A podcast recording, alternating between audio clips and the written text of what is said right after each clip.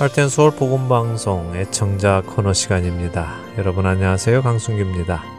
애청자 여러분들께서 보내주시는 메모, 카드, 그리고 편지를 읽어 드리는 시간인데요. 오늘은 5월 21일까지 도착한 편지들 읽어 드리겠습니다.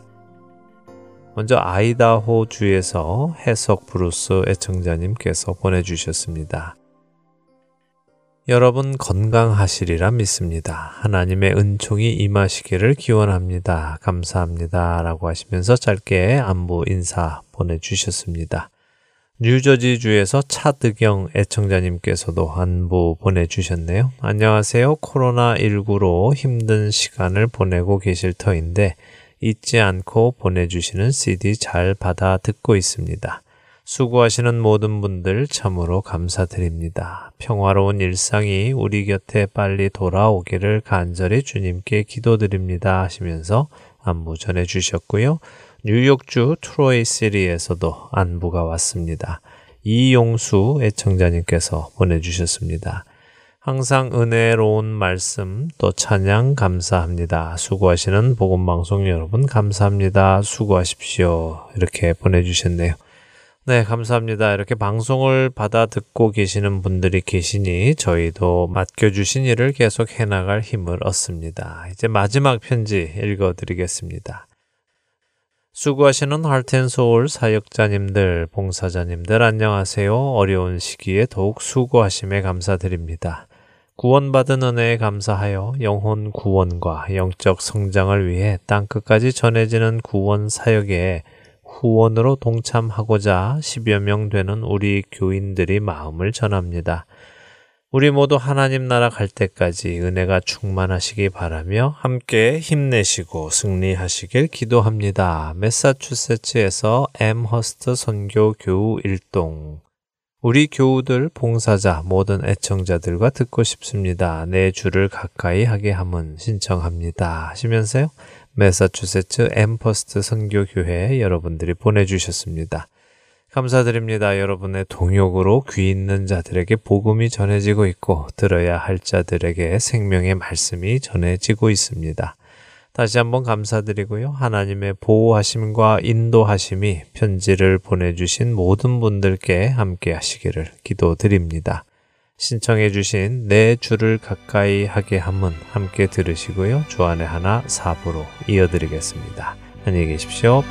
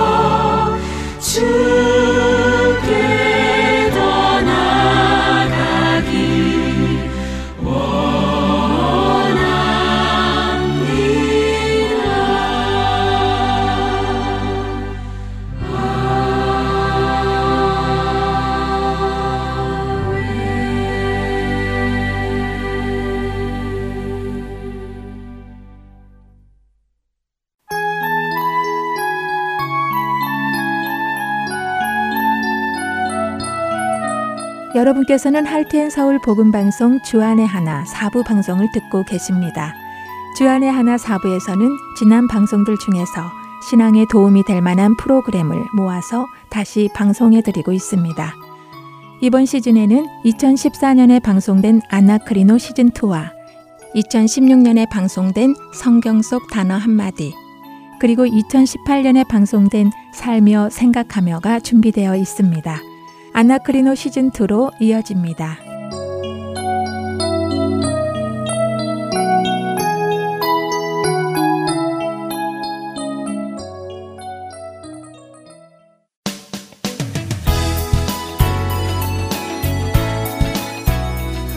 청자 여러분 안녕하세요. 여러분과 함께 성경을 상고하는 프로그램 아나크리노 진행의 최강덕입니다. 여러분 안녕하세요. 강순규입니다. 네, 벌써 12월이 되었습니다. 그렇네요. 2014년도 이렇게 손살같이 지나가네요. 예.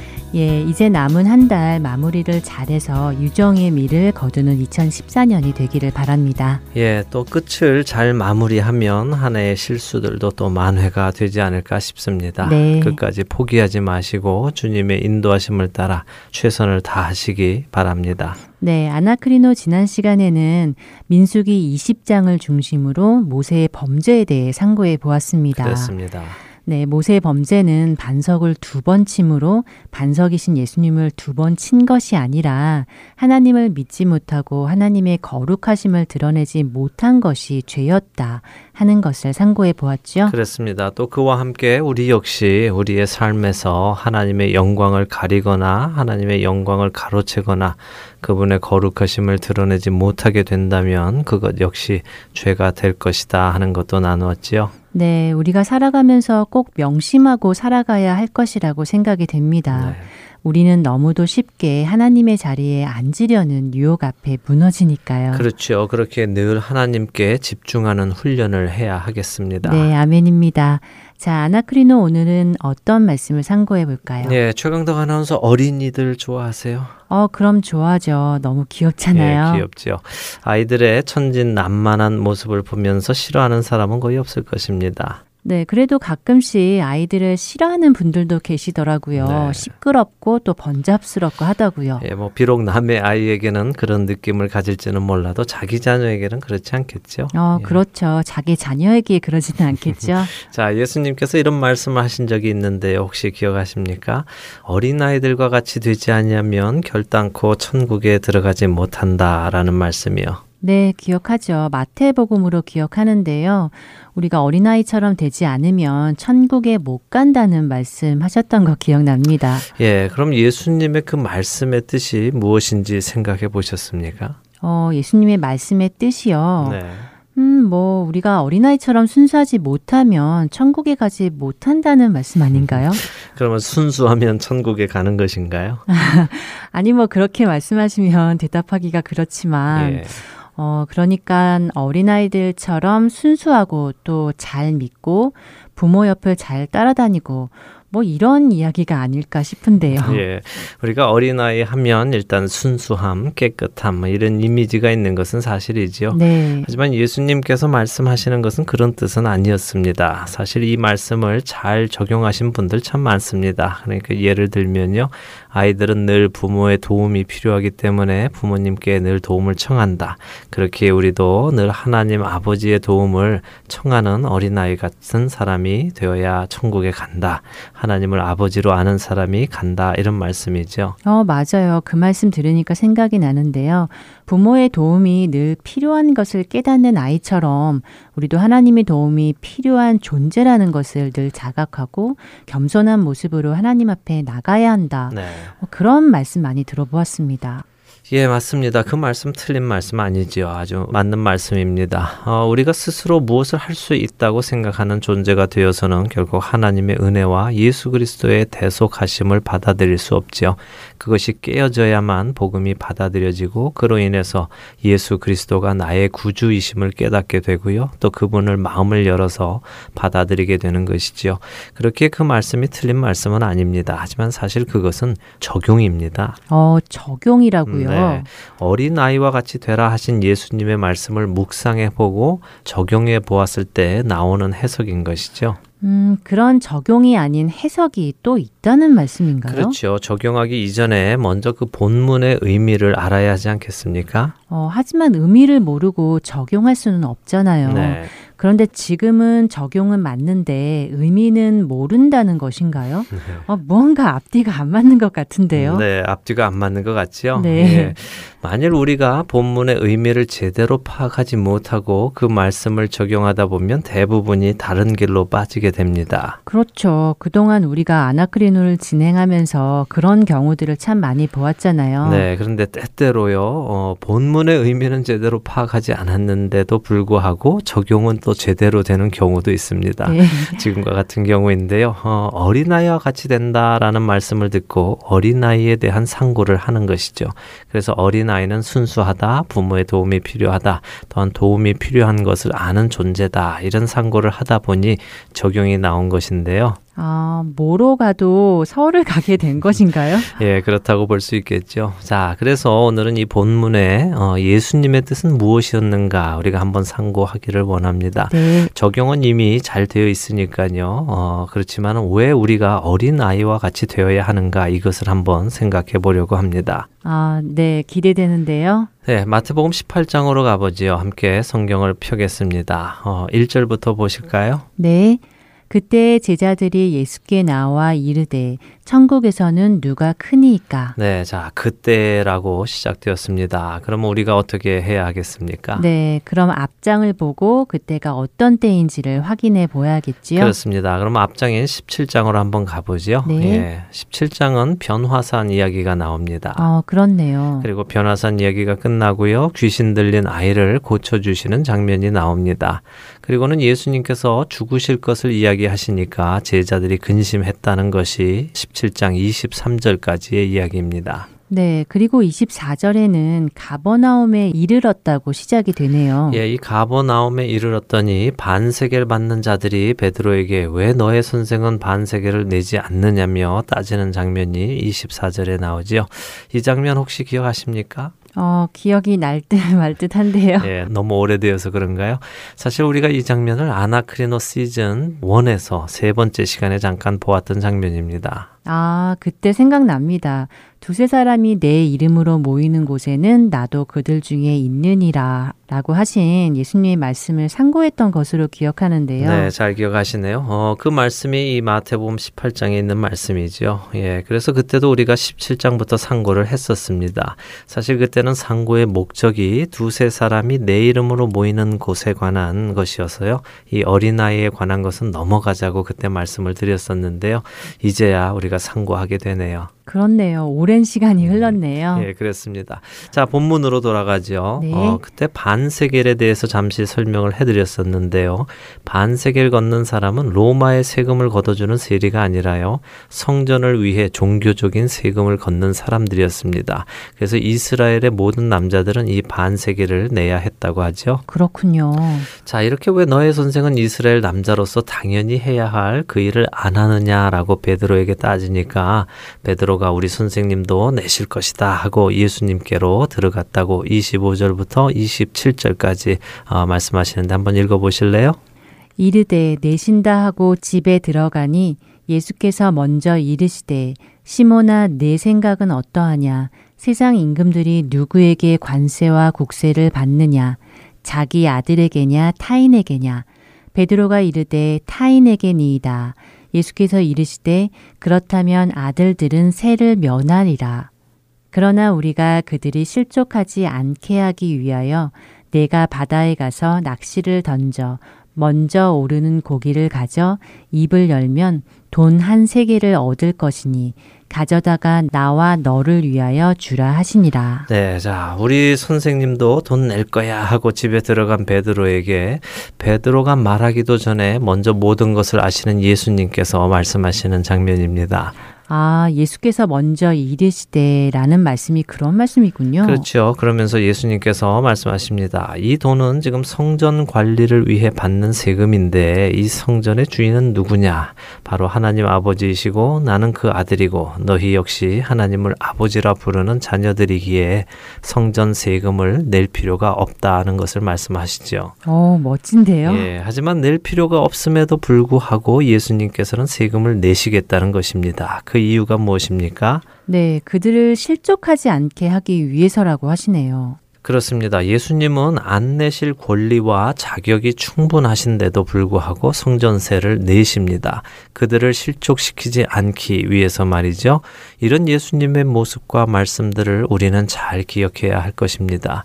내게 충분한 권리와 자격이 있어도 다른 사람이 나로 인해 실족하게 될 수 있다면 하지 않는 것. 그것 또한 그리스도인의 권리이기 때문입니다. 음.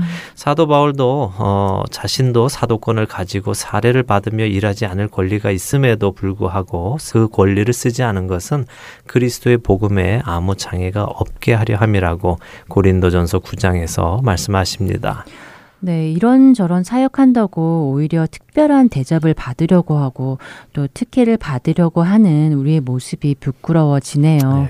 그리스도의 모습을 닮아가야 할 줄로 믿습니다. 아멘입니다. 아, 잠시 이야기가 빠졌는데요. 다시 돌아와서 본문을 보지요. 네. 자, 어쨌든 마태복음 17장의 끝은 이렇게 작은 사람 하나도 실족시키지 않기 위해서 자신에게 있는 권리를 쓰지 않으시고 의무를 다 하시는 예수님의 모습으로 끝을 맺습니다. 그리고 이제 우리가 보았던 18장의 시작, 그때로 시작되는 것이죠. 어, 그럼 이 말씀이 자연스럽게 17장의 끝 내용과 연결되는군요. 네.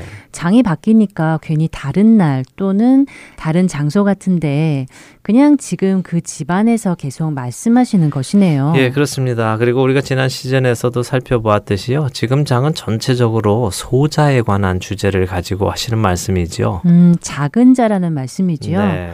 그러니까 상대적으로 사회적인 약자, 관심을 받지 못하는 자, 그런 사람들 말이에요. 그렇죠. 자, 그것을 생각하면서 읽어보면요. 그때 제자들이 예수님께 나와서 묻는 것입니다. 천국에서는 누가 크냐고요. 금방 예수님께서 자신들이 하나님 나라의 아들인 것을 암시하시니까 제자들은 벌써 천국에서 누가 더 높은 자리에 앉을까 그것부터 궁리하는군요. 그러게 말입니다. 아, 어, 그러니까 예수님께서 그 질문에 대한 답을 하시는 것이죠. 그것이 이제 2절부터 4절인데요. 읽어볼까요? 네. 예수께서 한 어린아이를 불러 그들 가운데 세우시고 이르시되 진실로 너희에게 이르노니 너희가 돌이켜 어린 아이들과 같이 되지 아니하면 결단코 천국에 들어가지 못하리라. 그러므로 누구든지 이 어린아이와 같이 자기를 낮추는 사람이 천국에서 큰 자니라. 네, 자, 누가 천국에서 큰 자라고 하십니까? 네, 어린아이와 같이 자기를 낮추는 사람이요. 그렇죠. 어린아이와 같은 순수함을 가져야 한다던가 부모의 도움을 필요로 해야 한다던가 그런 말씀이 아니죠? 그렇네요. 어린아이와 같이 자기를 낮추는 사람이라고 하시네요. 예, 그런데 이 말씀이 어린아이가 자기를 낮추는 사람이라는 뜻인가요? 아니면 어린아이만큼 자기를 낮추는 사람이라는 말인가요? 그야 당연히 어린 아이만큼 자기를 낮추는 사람이라는 말이죠. 네. 아이들이 자기를 낮추는 그러니까 겸손한 건 아니잖아요. 그렇습니다. 아이들이 겸손해서나 순수해서나 그래서 아이들 같이 낮추라는 말씀이 아니라 아이들의 자리에까지 내려갈 만큼 자기를 낮추는 것을 말씀하시는 것이죠. 음.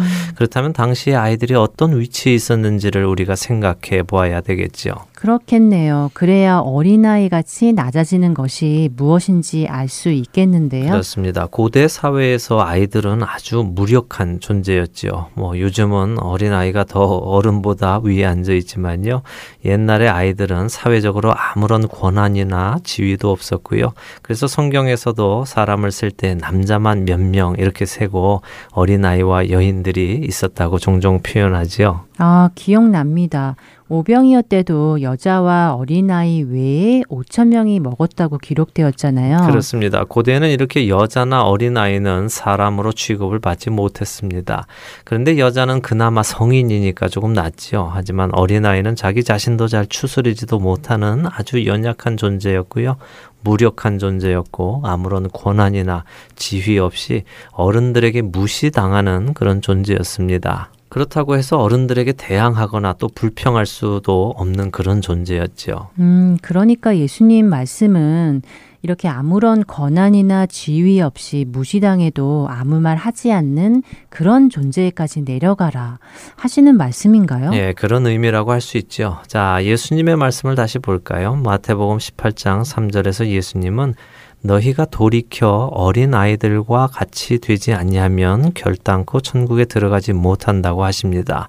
이 말씀을 잘 상고해 보지요. 제자들은 지금 누가 천국에서 크냐고 예수님께 물었습니다. 그렇게 묻는 말 속에는 자신들이 천국에 들어가는 것은 기정사실로 이미 받아들이고 있는 그렇죠. 것이네요. 예. 그렇게 자신들이 천국에 들어갈 것을 자신하고 있는 그들에게 천국에서 누가 크느냐 하는 것을 따지기 이전에 더 선제하는 조건이 있다. 그것이 무엇이냐? 너희가 돌이켜서 어린 아이들과 같이 되지 아니하면 누가 크냐 작으냐를 따지기는커녕 천국조차 들어가지 못한다 하는 말씀을 먼저 하시는 것이죠. 어, 그러니까 자기 스스로 천국에 들어갈 자격이 있다라고 생각하고 있는 그것부터 무너지고 네. 자신은 어른의 도움이 없이는 살아갈 수 없는 존재. 그러니까 하나님의 은혜가 아니고서는 결코 천국에 들어갈 수 없는 존재라는 것을 지금의 유치에서 돌이켜서 깨닫지 못한다면 일단 천국 자체에 들어갈 수 없다는 말씀이군요. 맞습니다. 바로 그런 말씀이죠. 어, 먼저 하나님 앞에서 자신이 어떤 존재인가, 자신들 눈앞에 있는 한 어린아이를 보면서 깨닫는 것이 먼저라는 말씀입니다. 네. 그 다음에 이제 4절에 그러므로 누구든지 이 어린아이와 같이 자기를 낮추는 사람이 천국에서 큰 자니라 라고 하시면서 천국에서는 누가 크냐? 바로 자기 자신의 존재를 자각하고 하나님의 은혜 외에는 자신이 구원받을 길이 없다는 것을 깨닫고 자기 자신을 늘 그 겸손의 자리로 낮추는 사람이 천국에서 큰 자라는 말씀을 하시는 것이죠. 아, 굉장히 역설적이네요. 역시 천국의 가치관과 이 땅의 가치관의 차이가 얼마나 다른지를 다시 생각하게 됩니다. 예, 그렇습니다. 예수님께서는 이와 같은 역설적인 말씀을 마태복음 20장에서 또 하십니다. 20장 26절부터 27절을 한 절씩 읽어볼까요? 네. 너희 중에는 그렇지 않아야 하나니 너희 중에 누구든지 크고자 하는 자는 너희를 섬기는 자가 되고 너희 중에 누구든지 으뜸이 되고자 하는 자는 너희의 종이 되어야 하리라. 네. 그렇네요. 여기도 같은 의미의 말씀을 하시네요. 낮아지고 섬기는 자리, 다시 말해 종의 자리까지 내려가는 사람이 곧 큰 자가 된다는 말씀이네요. 그렇습니다. 자, 그 일을 실제로 보여주신 분이 누구십니까? 바로 예수님이시죠. 네. 근본 하나님의 본체이시지만 하나님과 동등됨을 취할 것으로 여기지 아니하시고 종의 모습으로 오셔서 죽기까지 순종하셨다고 빌립보서 2장이 말씀하시잖아요. 네, 잘 말씀하셨습니다. 바로 그렇죠. 그렇기에 지금 방금 읽은 마태복음 20장 27절 너희 중에 누구든지 으뜸이 되고자 하는 자는 너희의 종이 되어야 한다고 예수님께서 말씀하시고요. 바로 이어서 28절에 이렇게 말씀하시는 것입니다. 인자가 온 것은 성김을 받으려 함이 아니라 도리어 섬기려 하고 자기 목숨을 많은 사람의 대속물 물로 주려 함이니라. 아, 그렇네요. 이렇게 예수님의 말씀은 연간 있게 쭉 이어지는군요. 네. 예수님은 제자들에게 가르치시고 또 그렇게 가르치신 대로 사셨다는 것을 다시 한번 깨닫게 됩니다. 네, 그리스도인이란 당시의 어린아이처럼 세상으로부터 인정받지 못하고 드러남을 얻지 못하고 무시당하고 때로는 착취당하고 이런 모든 일 속에서도 그런 대접을 받는 것을 오히려 당연하게 생각하고 그것이 자신이 마땅히 받아야 할 대접이라고 생각하는 자리에까지 내려가는 사람임을 예수님께서는 지금 말씀하시고 계시는 것입니다. 이와 더불어서 우리가 한 군데 더 상고해야 할 부분이 있습니다. 오늘 우리가 읽은 마태복음 18장 이 부분과 병행되는 부분인데요. 누가복음 17장의 말씀입니다. 어, 누가복음 17장이요? 예, 누가복음 17장에는 믿음을 더하는 것, 다시 말해 큰 믿음에 관한 말씀이 나옵니다. 그래서 다음 주에는 우리가 이 누가복음 17장의 말씀도 함께 상고하면서요. 오늘 나눈 어린아이의 자리까지 내려가는 겸손함과 누가복음 17장의 큰 믿음에 대해서 나누어 보기를 원합니다. 과연 우리 주님께서 우리에게 요구하시는 겸손함과 믿음은 어떤 것인지 볼 수 있는 기회일 것이라고 생각이 되네요. 네, 누가복음 17장도 참 기대가 되네요. 조금 미리 읽어보면 좋을까요? 예, 미리 읽어보시고 상고해 보시면 좋을 것 같습니다. 누가복음 17장 1절부터 10절까지가 한 단락인데요. 읽어보시면서 예수님께서 무슨 말씀을 하시는지 상고해 보시면 다음 시간에 훨씬 이해도와 참여도가 높아지실 것이라고 생각됩니다. 네, 애청자 여러분들도 꼭 시간 내셔서 누가복음 17장 1절부터 10절까지 읽고 상고하신 후에 다음 주 아나크리노 만나 뵙기 원합니다. 네. 오늘은 마태복음 18장 1절에서 4절의 말씀으로 어린아이 같이 겸손한 자라야 낮아지는 자리에까지 내려가는 자라야 천국에 들어갈 수 있고 네. 또한 천국에서 큰 자라 일컬음을 받는다는 말씀에 대해 상고해 보았습니다. 네. 우리가 단순히 생각하듯이 어린아이처럼 순수해야 한다던가 아무 것이나 잘 믿어야 한다든가 하는 그런 의미가 아니라는 거 생각하게 되었습니다. 네, 이렇게 말씀을 상고했으면 또 그 말씀대로 살도록 노력해야 되겠지요. 네. 예, 예수님께서 보여주신 대로 말입니다. 남들이 나를 불합리하게 대접한다 하더라도 또 나를 무시한다 하더라도 불이익을 준다 하더라도 나는 그것 이상으로 대접받을 만한 존재가 아니다. 지금도 나는 감사하다, 과분하다라고 생각하는 그 자리에까지 내려갈 수 있는 우리가 되기를 소원해 봅니다. 네, 아멘입니다. 그렇게 되기를 바라며 오늘 아나크리노 마치도록 하겠습니다. 한 주간도 겸손한 삶을 사시는 여러분들 되시기를 바라고요. 저희는 다음 주 이 시간 누가복음 17장과 함께 다시 찾아뵙겠습니다. 안녕히 계세요. 다음 주에 뵙겠습니다. 안녕히 계십시오.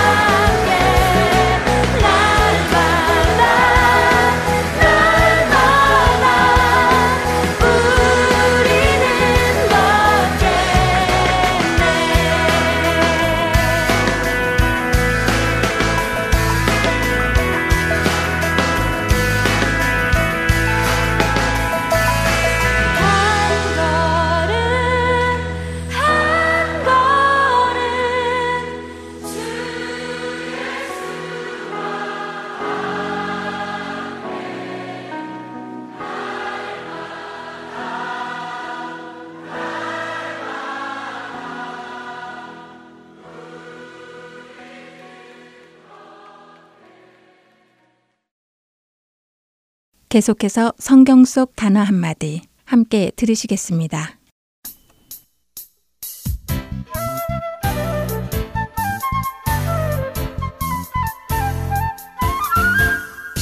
여러분 안녕하세요. 성경 속 단어 한마디 진행의 이다솜입니다. 예수님을 그리스도로 믿고 따르는 우리 모두는 예수님을 닮아가야 하는 것이 당연한 것입니다. 그분의 생각, 성품, 행동까지 말이지요. 그런데 특별히 예수님께서 배우라고 하신 성품이 있습니다. 또한 사도 바울도 우리에게 배우라고 덧붙여 주시기도 하셨는데요. 어떤 성품인지 아시겠어요? 그럼 다음에 읽어드리는 말씀을 듣고 생각해 보세요.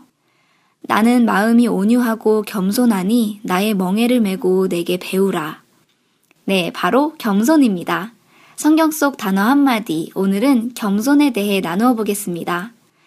물론 겸손이라는 말은 성경 속에서 뿐만 아니라 일반 사회에서도 쓰는 말이며 또한 필요한 덕목이기도 합니다.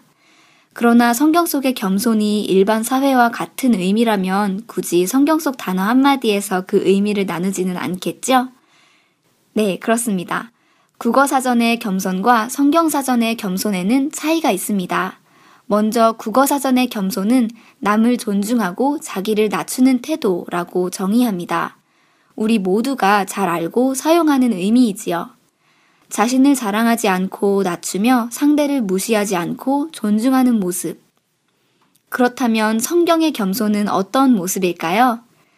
성경사전은 겸손을 하나님 앞에서 자신의 죄를 자각하여 자긍하는 마음을 버리고 낮은 데 처하는 마음가짐이라고 말씀하십니다.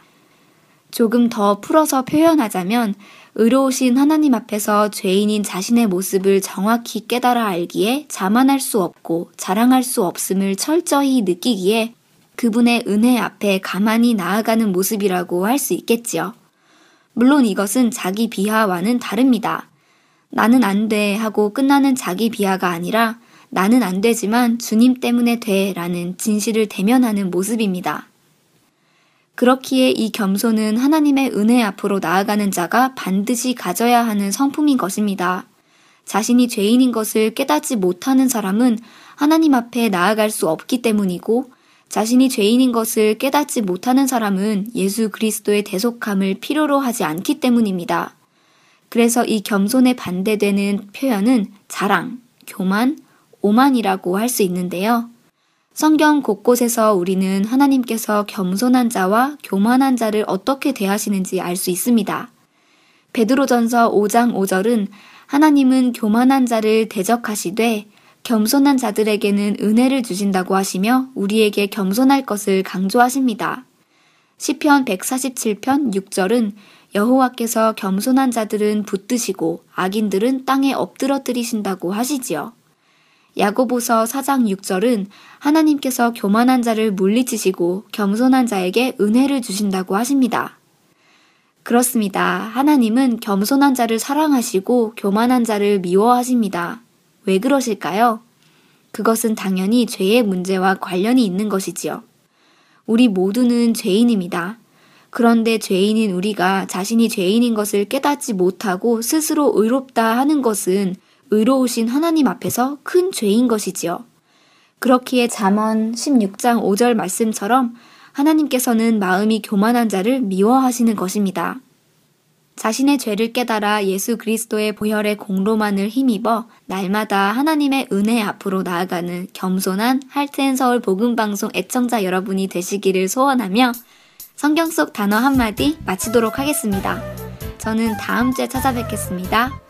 여러분 안녕히 계세요.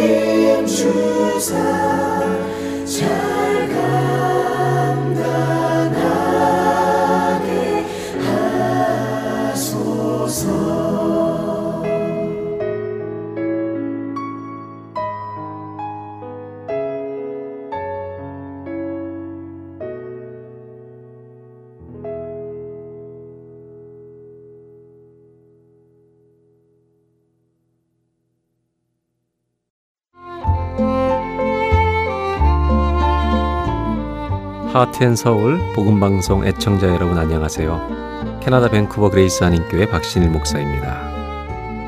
복음을 전하는 일은 모든 그리스도인들에게 맡겨진 사명입니다. Heart and Soul 복음방송은 생명의 근원 되시는 예수 그리스도만을 전하는 방송사입니다. 여러분의 기도와 후원으로 이 사역은 계속될 것입니다. 믿지 않는 자들에게는 복음을, 믿는 자들에게는 영적 성장을 전해줄 것입니다. 이 귀한 사역에 여러분들의 동참과 기도와 후원을 부탁드립니다. 감사합니다.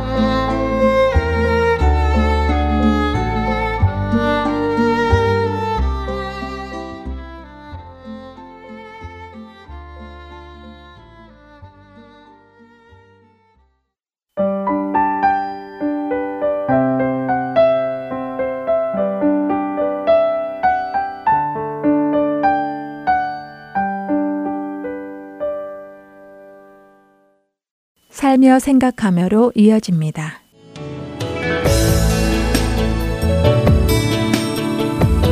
주안의 하나 애청자 여러분 안녕하세요. 살며 생각하며 진행해 김순혜입니다.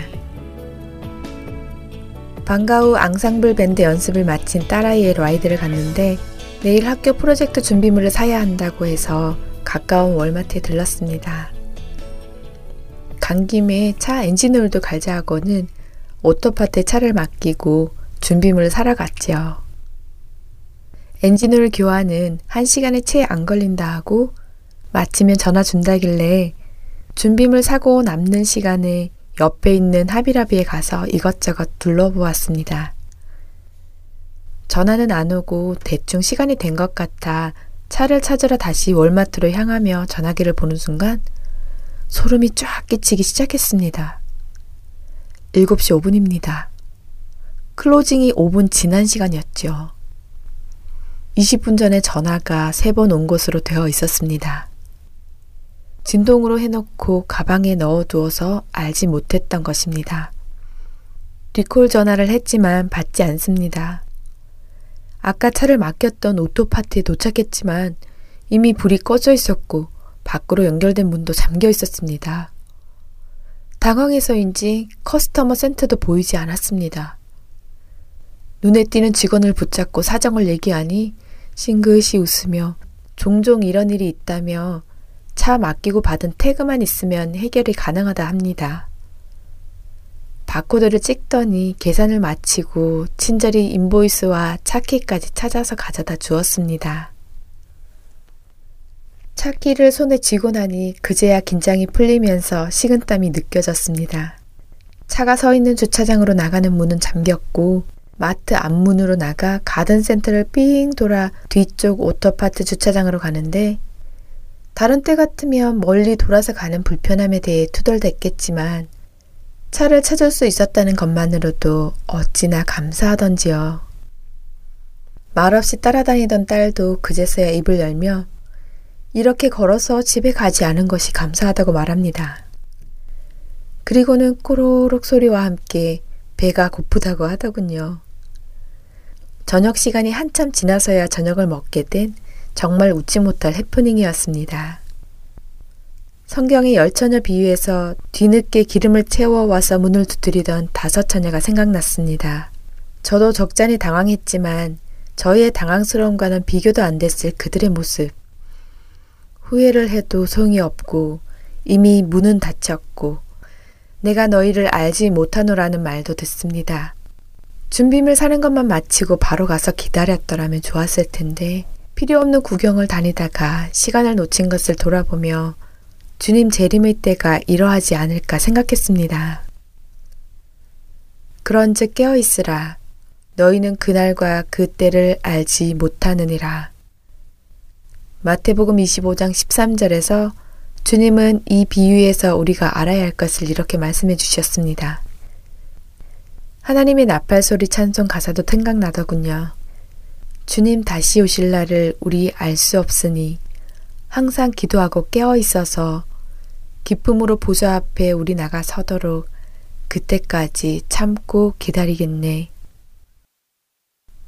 정해진 시간을 알고도 전화가 오지 않는다는 이유로 무작정 내가 좋아하는 일만 하고 있었던 아니람.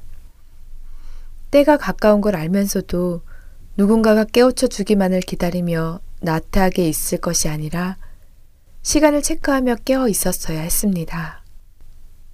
교회에 다니고 예배를 드리고 있으니까 안심하고 주님 오실 때는 목사님이 알려주시겠지가 아닙니다. 끊임없이 주님을 알아가려고 성경을 공부하고 기도를 해야 합니다. 그렇게 주님과 개인적으로 계속해서 교제하고 경험할 때 주님을 진정으로 아는 알미 생깁니다.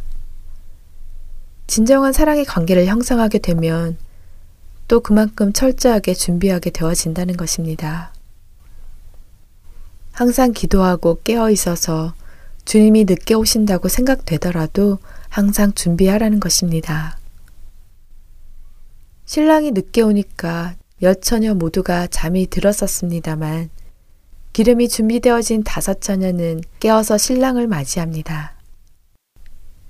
슬기로운 다섯 처녀는 신랑을 잘 알고 있어서 신랑이 늦게 올 수도 있다는 것을 알았을 것이고 그만큼 기름을 더 많이 준비하였을 것입니다. 알미 있으면 예비하게 되고 그 상을 잃지 않을 것입니다. 또 전화가 왔는데도 알지 못했던 제 부주의함을 떠올려 보았습니다. 주님의 안타까운 부름에도 모르고 살고 있는 것은 아닌지 뜨끔했으니까요. 마태복음 24장 40에서 42절은 이렇게 말씀하십니다. 그때 두 사람이 밭에 있음에 한 사람은 데려가고 한 사람은 버려둠을 당할 것이요. 두 여자가 맷돌질을 하고 있음에 한 사람은 데려가고 한 사람은 버려둠을 당할 것이니라. 그러므로 깨어 있으라. 어느 날에 너희 주가 임할는지 너희가 알지 못함이니라. 우리에게 나태해진 믿음 생활은 없는지 돌아보길 원합니다.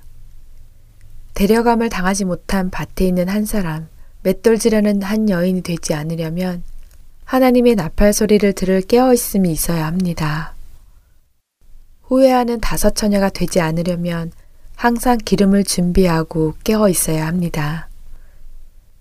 예수님이 다시 오실 때의 구원은 누구와도 나눌 수 있는 것이 아닙니다. 내가 준비해야 하지요. 누구에게도 책임을 전가할 수 없습니다. 깨어있지 않고 영원히 죽어가는 것을 알지 못하면 노아의 때에 노아가 방주에 들어가던 날까지 사람들은 먹고 마시고 장가 들고 시집 가고 있으면서 홍수가 나서 그들을 다 멸하기까지 깨닫지 못했던 것과 같은 것입니다. 마태복음 26장 38절에서 주님은 제자들에게 너희는 여기 머물러 나와 함께 깨어 있으라고 하십니다. 우리는 성령의 도우심 아래 깨어 있어야 합니다. 이번 한 주도 겨울잠을 깨는 개구리처럼 영적인 무지와 안일한 태도, 나태한 잠에서 깨어 근신하고 기도하는 저와 애청자 여러분이 되시길 기도합니다.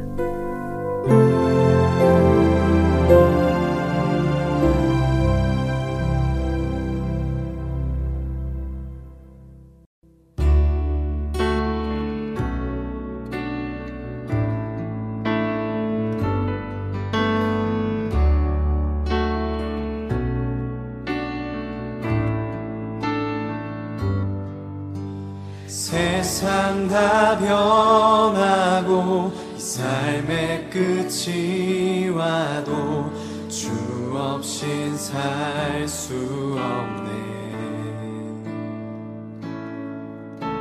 주만이 내 영광 변치 않는 진리 주 없인 살 수 없네. 내 주 없인 살 수 없네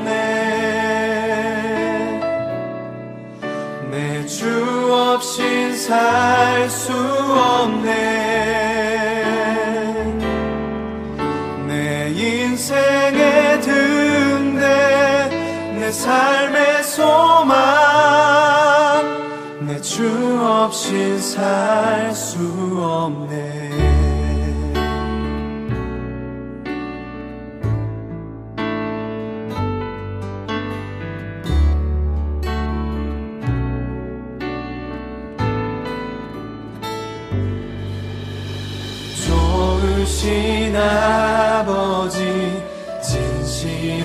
진실하신 친구 주 없인 살 수 없네. 내 소망 내 위로 내 영광 내 기쁨 주 없인 살 수 없네. 주 없인 살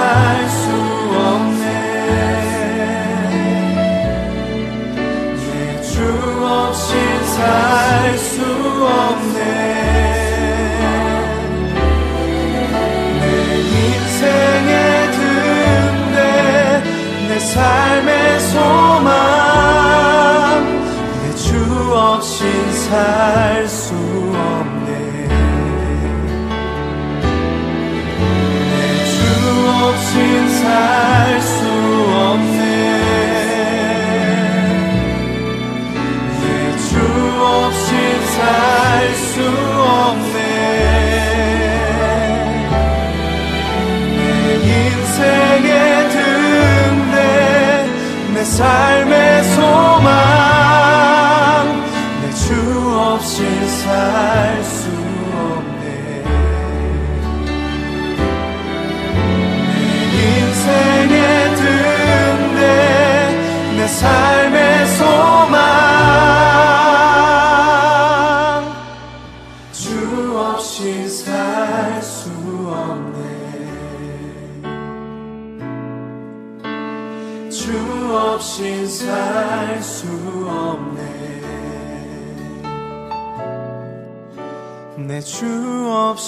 살